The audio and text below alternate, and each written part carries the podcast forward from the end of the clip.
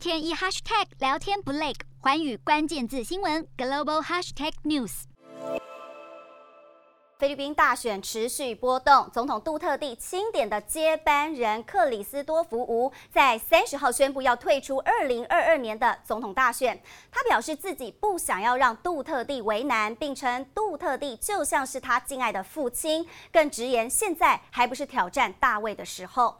好，克里斯多福吴表示，他支持任何能够继续保护杜特地政策的人。而为了让菲律宾的人民能够过上更加舒适和安全的生活，他选择退出总统大选。而现年七十六岁的杜特地，目前也还没有表态要支持哪一位候选人。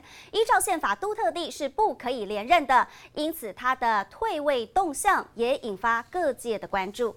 瞄准新南向商机，剖析东南亚发展。我是主播叶思敏，每周五晚间九点记得锁定。看见新东协就在环宇新闻 MOD 五零一中加八五凯播二二二及环宇新闻 YouTube 同步首播。